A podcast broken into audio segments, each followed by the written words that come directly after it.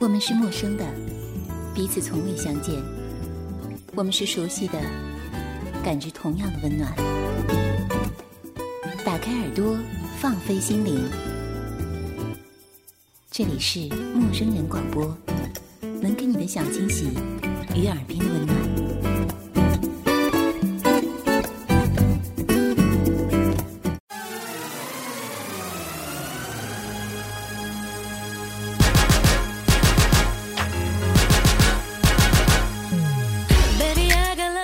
这里是陌生人广播超级大话王第四集，我是老威。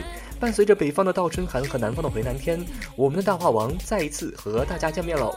本期大话王与之前相同一点在于，等到节目正式开始，我将要被我们的主笔编辑麦子附体，继续上一期的言不由衷的状态。毕竟本档节目就是编辑称王称霸的地盘呀。不过不同在于，从本期开始，我们增加了听众互动的环节。大家可以关注我们的官方微信平台 M M O O F M，回复“超级大话王”五个字，或者登录我们的官网 M O O F M dot com 进行留言并参与互动。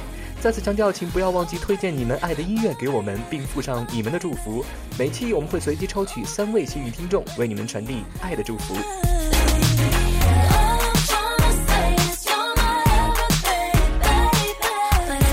那么回南天如何防潮？夏天将至，怎样瘦成一道闪电？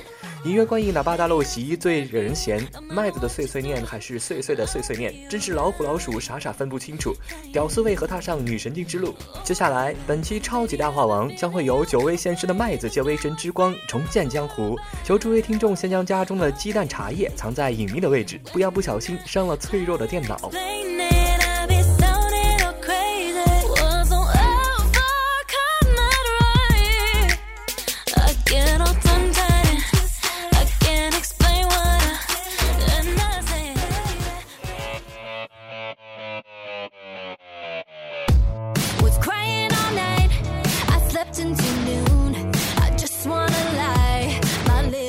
春雨纷纷，行人断魂。南方的孩子抱怨这雨天还没来，魂儿早就掉到九霄云外去了。大清早起床，发现窗外的世界陷入一片茫茫雾海中，墙壁和地板都渗着水滴，湿漉漉的一片，空气潮湿的让人烦闷。回南天满窗泪啊，在南方饱受煎熬的麦子，魂复远在北方的老威，手把手教你如何防潮。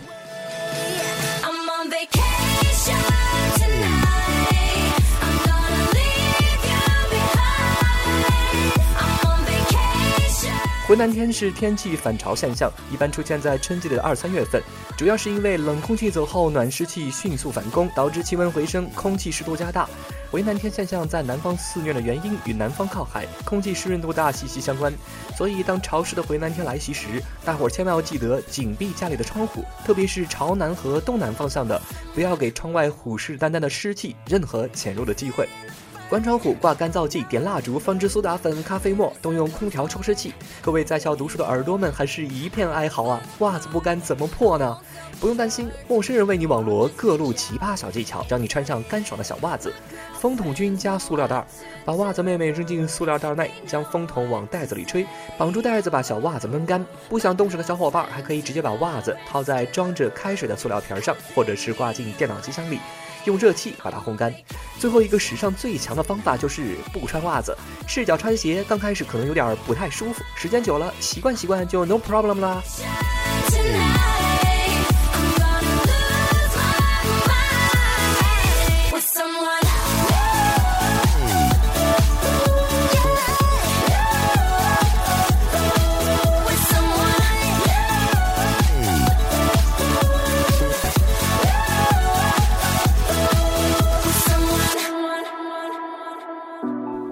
话说，一月肉更肥，二月不知谁，三月不减肥，四月徒伤悲，五月落人雷，六月男友没，七月被晒黑，八月带室内，九月更加肥，十月相亲累，十一月无人陪，十二月无三围啊！说起减肥，大伙儿都会忍不住捶胸顿足，各种明媚忧伤。先说个笑话，安抚一下耳朵们的小心肝儿。某君的老婆下了很大的决心减肥，规定吃饭前某君一定要喊一遍他的减肥誓词，用来督促他，并及时提醒他。结果晚饭时，某君把一盘可乐鸡翅端上桌子，熟练的将誓词一字不差的喊了出来：“我某某某发誓，从明天开始减肥，只吃蔬菜，不吃肉，不吃零食。”他认真的听完了，点点头，果断的吃起了鸡翅。胖子为什么永远都只能做个胖子？因为吃货的本性永远改不了。今年夏天，一起瘦成一道闪电，跟水桶腰、大象腿说拜拜，不再涂上杯、涂上杯、涂上杯、涂上杯，连高晓松都变成大长腿了，你还在等什么？本期超级大话王变身瘦身小霸王，教你减肥妙招，赶快行动起来吧！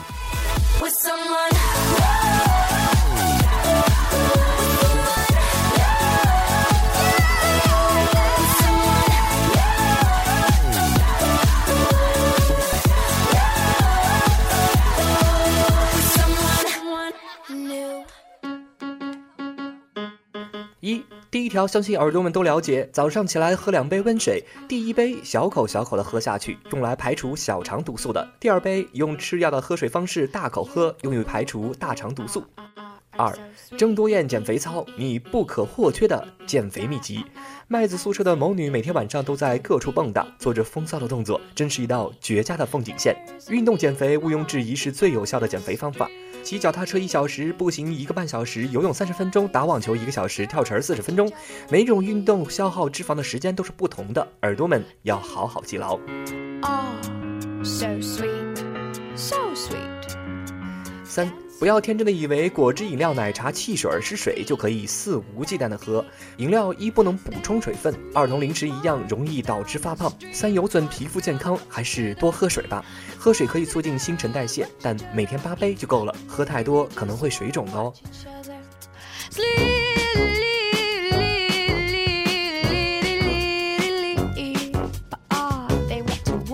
四健康减肥食谱，瘦身必备精品：芹菜、豆腐、西红柿、青瓜、木瓜、木耳，各种酱汁食物任您搭配。绿茶、红茶、普洱茶、薄荷叶、杜仲茶、柠檬茶、菊花茶，多款消脂茶随您选择。千万不要为了减肥绝食，那可是最愚蠢的减肥方法。五，拒绝减肥药，通过养成良好的生活习惯，达到减肥的目的才是长久之计。不要以牺牲健康为代价来减肥哦。谁说拉肚子能减肥？那简直就是胡扯。拉肚子只会因为你体内脱水让体重变轻，脱水可不是真的只是水分在流失，身体里好不容易积攒的营养也会流失，不小心直接拉成木乃伊就不好喽。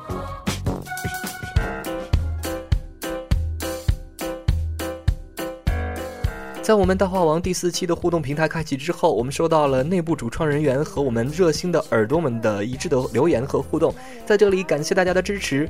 对于减肥也不见得是大众的一个话题，因为我们的听友林森和楚楚动人都说到了，我们是属于吃不胖型儿的，我们是要增肥的。我觉得这两位朋友应该会被接下来的人所吐槽吧。其实最过分的应该是我们的袁某人了，如果都是通俗减肥的悲惨经历的话，实在是太无趣了。所以我觉得还是来一个拉仇恨的好了。从小到大都是觉得吃饭是件很。麻烦的事情，觉得能够直接下嘴的蔬菜最可爱，有刺有骨头有肥肉的各种荤菜最可恶，所以一年到头也没有太多多余的食欲。减肥什么的，只有回家看到了身高一米七二、体重四十五 kilogram 的闺蜜才会想到的字眼。今年回家过年回来反倒瘦了两斤，哈哈哈哈！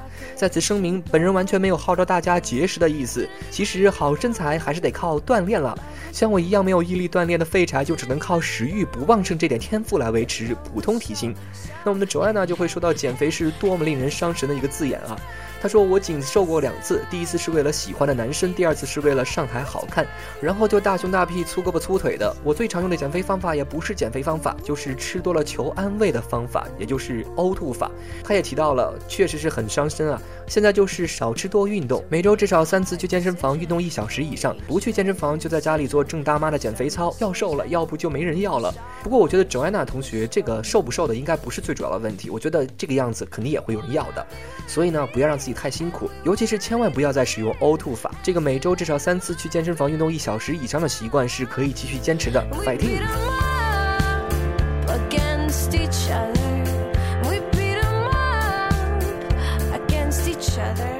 那么我们的幺幺就说到，因为脸大，从来就没有说过被瘦过。这个我觉得应该就是大部分脸大的妹子所遇到的问题吧。所以他就说，吃的再少，脸上也是显现的不明显。从小就被人叫做小胖妞，我心里一直有一个神圣的愿望，八十八斤，这是我每年生日许下的愿望，直到现在为止还没有实现过。我打算再许几年。冬天常常失去理智，天气转暖，理智才渐渐回来。于是开始了苟延残喘。为了减肥，正餐的时候要克制，吃大餐的时候要矜持，吃零食的时候要。算计。即使有些时候觉得异常迫切，买过减肥药，想过打瘦脸针，有过要尝试二十一天减肥餐的想法，但还是胆小怕死怕伤身，减肥药吃了几次就断了，想法没实现就掐死了。现在慢慢减少每餐的饭量，瑜伽、慢跑，虽然成效慢，但是安心，也让我有好心情。最后我想说，怎么吃都吃不胖的人们啊，我好想咬死你们！所以我就说我们刚才的 Linson 和楚楚动人，以及最让人可恶的袁某人，大家一定要注意，会有人咬死你们的哦。当然，就像我们的 Pierre 所说，减肥是完全要靠自己的。而我们的 Scarlett 和小卓都会说，减肥确实是一个非常痛苦的过程了。听友被猫咬了说，跟杂志上看过一句话：想要瘦，必须先忍受。每次减肥时都时刻提醒自己，可是真的不行啊！开始会妥协吃一丁点儿，只会过嘴瘾，然后再会吃一点儿安慰自己，最后会是吃饱了才有力气减肥。所以大部分人减肥都是在于这一点一点又一点的让步中，让自己妥协了。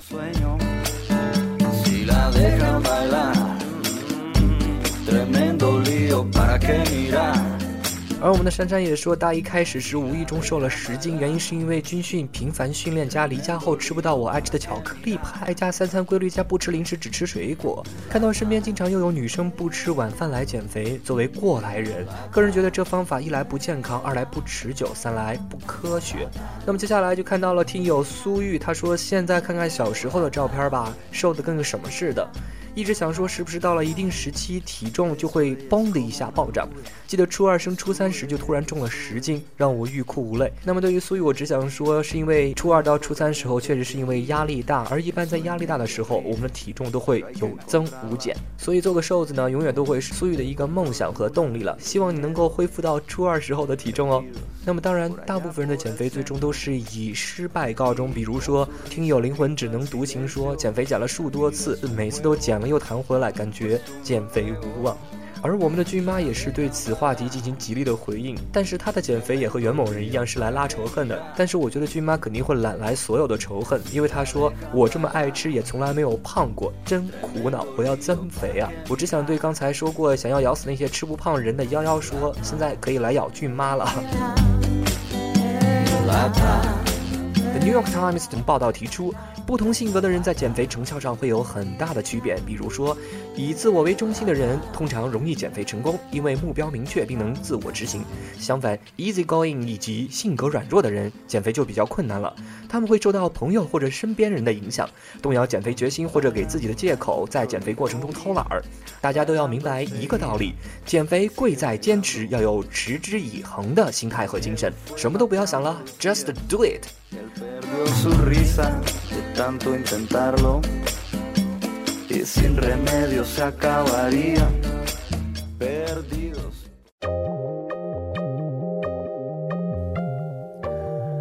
话说看电影最怕什么人？网友吐槽引起众多愤青复合，一起总结出了看电影的八大陋习。欢迎各位耳朵对号入座，有则改之，无则加勉。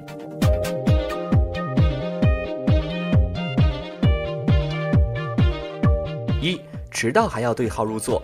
中途进场本来就会影响别人看电影，进场后还要对号入座的，就是更不应该了。如果迟到的人正巧座位已经被他人坐了，就要搞得一大堆人挪动。还有些人明知电影已经开场了，也不猫腰，亮着手机晃眼，大声嚷嚷着是不是六排八号啊？不怕别人把你拖去鞭尸的话，可以尝试一下。不过麦子还是要劝告大家，如果迟到了，哪儿空着哪儿凉快去。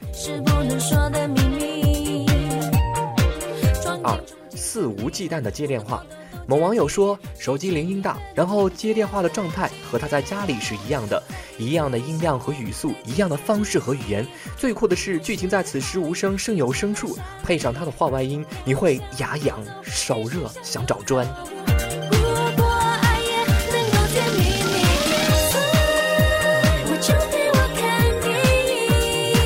三。拖鞋晃脚踢椅子，有的女生逛街逛累了，一进电影院就好像回到了自己家，立刻放松，脱掉高跟鞋，然后影院内霎时间阵阵飘香。大伙在公共场合还是要时刻保持良好的习惯，坐有坐姿，女生嘛更应该时刻提醒自己注意形象哦。四，大声吃零食，电影正播着悲情的画面，吃爆米花的声音在耳边咔哧咔哧。咔哧响。有些观众还练就了一身奇功，吃的很有节奏。剧情忧伤时，他是嘎吱嘎吱嘎吱的吃；剧情激烈时，它还会嘎吱嘎吱嘎吱嘎吱嘎吱哦，真是让人由心底里佩服啊！五，在电影院里教育孩子。有人形容，在电影院里经常会看到怀抱可爱天使的父母，可每次在电影院里见到这温馨的一刻，我就仿佛噩梦开始一样。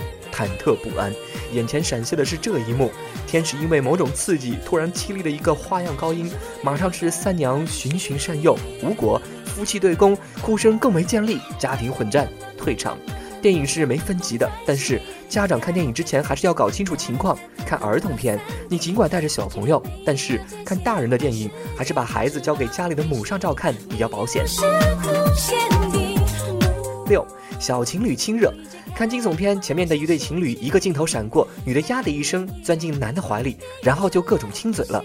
敢问后排的观众，你还能专注的看电影吗？小情侣如果真的要如胶似漆，还是乖乖的坐到最后一排，好好享受二人世界，不要打扰到别人。七。不停的剧透，遇上一男观众，不停的跟大伙讲接下来会怎样，那喷薄而出的是比剧情还灿烂的意象，跌宕起伏，口水四溅，让你痛不欲生。如果耳朵们不幸遇到如此惊为天人的观众，还是直接果断的告诉剧透的人，我自己看得懂。八，中途上厕所，你正要进入剧情，他站起来轻柔的走过你身边说：“对不起，请让一下。”五分钟后又轻轻的飘了回来。更让人不舒服的是，电影马上结束，正介入高潮，他来个早退飘走，你还得配合着让座，这除了欠揍还能是什么？如果还能忍，还是请多憋一会儿，等电影散场后再去解决内需问题吧。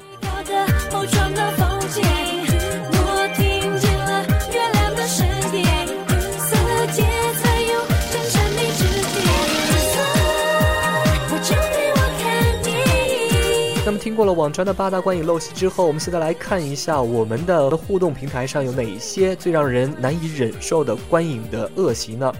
那么我们杰西的留言呢，我觉得是相对来说是比较完整的。他说是影院观影中最不能忍的话，其实可以大概分为以下三类：第一是后座的人踢靠椅，前排的人人头太大，挡住我看字幕了。第二是噪音，熊孩子哭闹声和大声讲电话的人。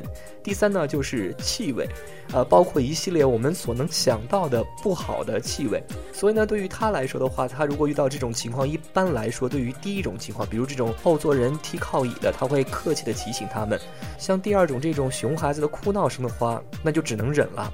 第三种情况下，我们的杰西一般都会比较恶毒，他就会大声的给旁边人说：“好臭哦，我周围好像有人在排不良气体。”而我们的主播小鸟也是遇到了类似的问题。他说有一次看电影的时候，正在看到紧张的时候，后排的男士突然把鞋脱了，两脚往他的座位后背一踢，当时他就吓坏了。大热天的，拖鞋让人闻脚臭也就算了，还踢人家座位是几个意思呀？那么其实我觉得大家的回应几乎都是围绕着杰西所提出来的这些点的。那么除此之外呢，还是有许多非常经典的回复，比如说啃鸡爪。不知道从什么时候开始，在电影院看电影啃爆米花已经不是最新潮的了，而是有越来越多的人开始在电影院观影过程中啃鸡爪。这个问题不只有一个人这么来回复，包括我们的吴小兵小强变大强和七月与安生过程中就提到了，在观影过程中有人在旁边啃鸡爪和啃鸭锁骨等各种卤味，当时就要给跪了呀。而对于杰西刚才提到的不良的动作，除了后座的人踢靠椅之外，抖脚和晃脑袋确实是所有人的公敌，包括我们的 DJ 小木木、Sugar 小娘子、张天宇啦，都提到了最受不了旁边的人抖脚，后面的人踢椅子。那么对于这种情况的话，我们的 DJ 小木木就会说，一般对付旁边的就按住他的腿，后边的就直接问他能不能给老娘消停点儿。而对于俊妈和天生幻想家李曼，最主要的问题就是前排人挡住了字幕看不到，而俊妈的留言却有一种怨天尤人的感觉。他说最讨厌影院位置梯度设置不合理，前面的人。还坐的笔挺笔挺的，那么我只想对俊妈说，当前面的人坐的笔挺笔挺的，俊妈你还没有看到字幕的话，你应该考虑一下自己的问题啊。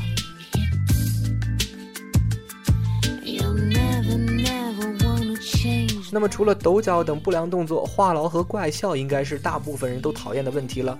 比如说我们的听友西说，最不能忍受有人玩手机还一边评论剧情的人。杨心如说，影院里真心最讨厌我看电影他说话，我看电影他打电话，我看电影他像自己家看电影一样的放肆大笑、大声讨论。看电影不安静的人要滚出电影院。这个问题，我们吃不胖的猫小姐、中介和西贝子都遇到过，而我们的听友灵魂只能独行就经历过。有一次，一个男的直接跑到他面前，和他旁边的人说话，完全挡住了他。这种情况确实是非常的可恶了。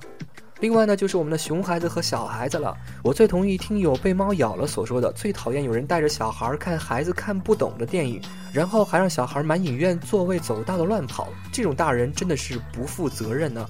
而我们的萌蠢女王爷说，有一次看钢铁侠，后面坐了一对小夫妻，带了一个看起来就六七个月的 baby，baby 哭得撕心裂肺啊！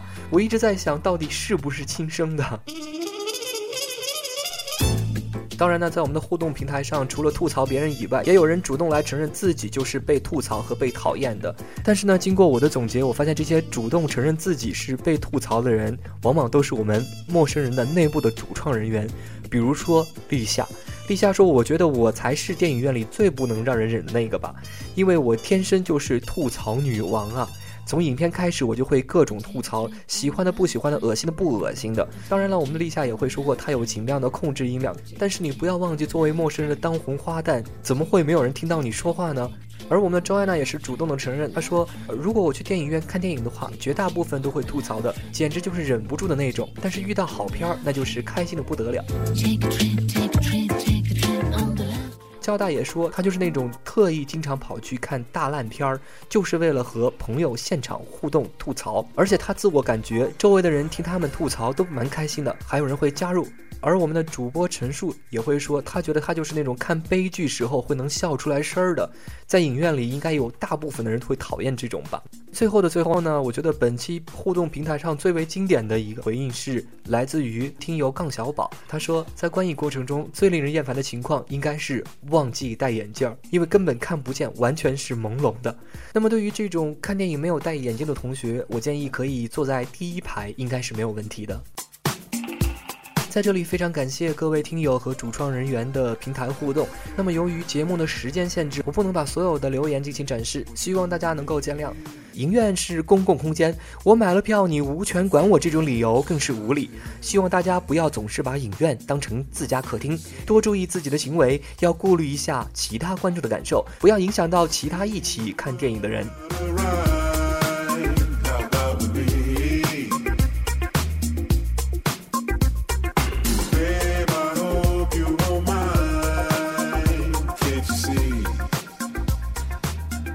二零一四年一月一日，麦子对着镜头许下了许多个新年愿望，希望今年成为女神。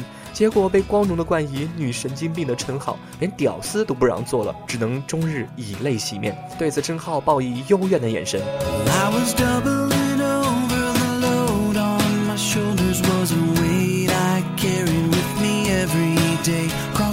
此刻老魏不得不站出来声明一下，我们下一期的女编辑可不可以不要搞这种附体的活儿？我就一男的被女神经病附体，对此我才要报以幽怨的眼神呢。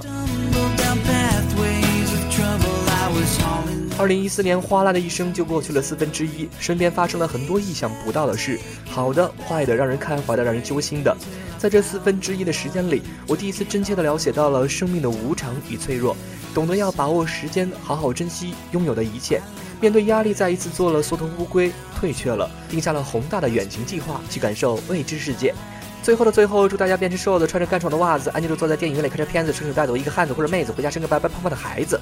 啊，这句话我要重新再说一遍。最后的最后，祝愿大家变成瘦子，穿着干爽的袜子，安静的坐在电影院里看着片子，顺带拐着一个汉子或者妹子，回家生个白白胖胖的孩子。祝愿大家变成瘦子，穿着干瘦的袜子，安吉鲁特在电影院看着片子，顺带带走一个汉子或者妹子，回家生一个白白胖胖的孩子，为即将到来的夏天击掌！fighting！这里是陌生人广播超级大话王第四季，再一次向大家问好，我们下期再见喽，拜拜。